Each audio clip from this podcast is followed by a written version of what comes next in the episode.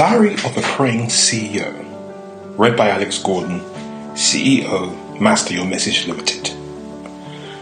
My dear Father, as I woke up this morning, I express my gratitude and thanks for the abundance of mercies upon myself, my family, and the organizations that I conduct business with on a daily basis. Over the weekend, I reflected over the mandate that you gave us as an organization and we continue to seek guidance from the Holy Spirit. Our desire as an organization is to help our clients to deliver messages of clarity and not confusion. This is an area in which the Holy Spirit has abundance of experience, as we are told that in the beginning He brought order out of chaos. Let there be light was instruction given as order and structure was established over the earth.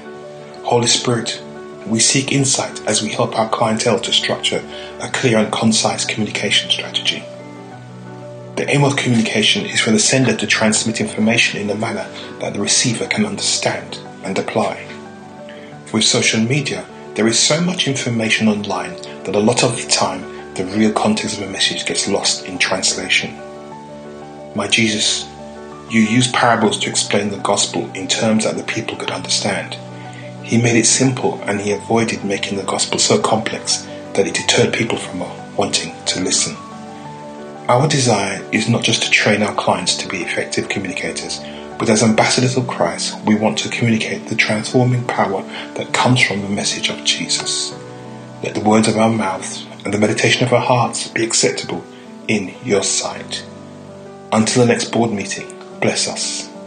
Shine your face upon us. Be gracious to us go ahead of us and grant us favor and peace. Your CEO, Alex Gordon. Master Your Message Limited.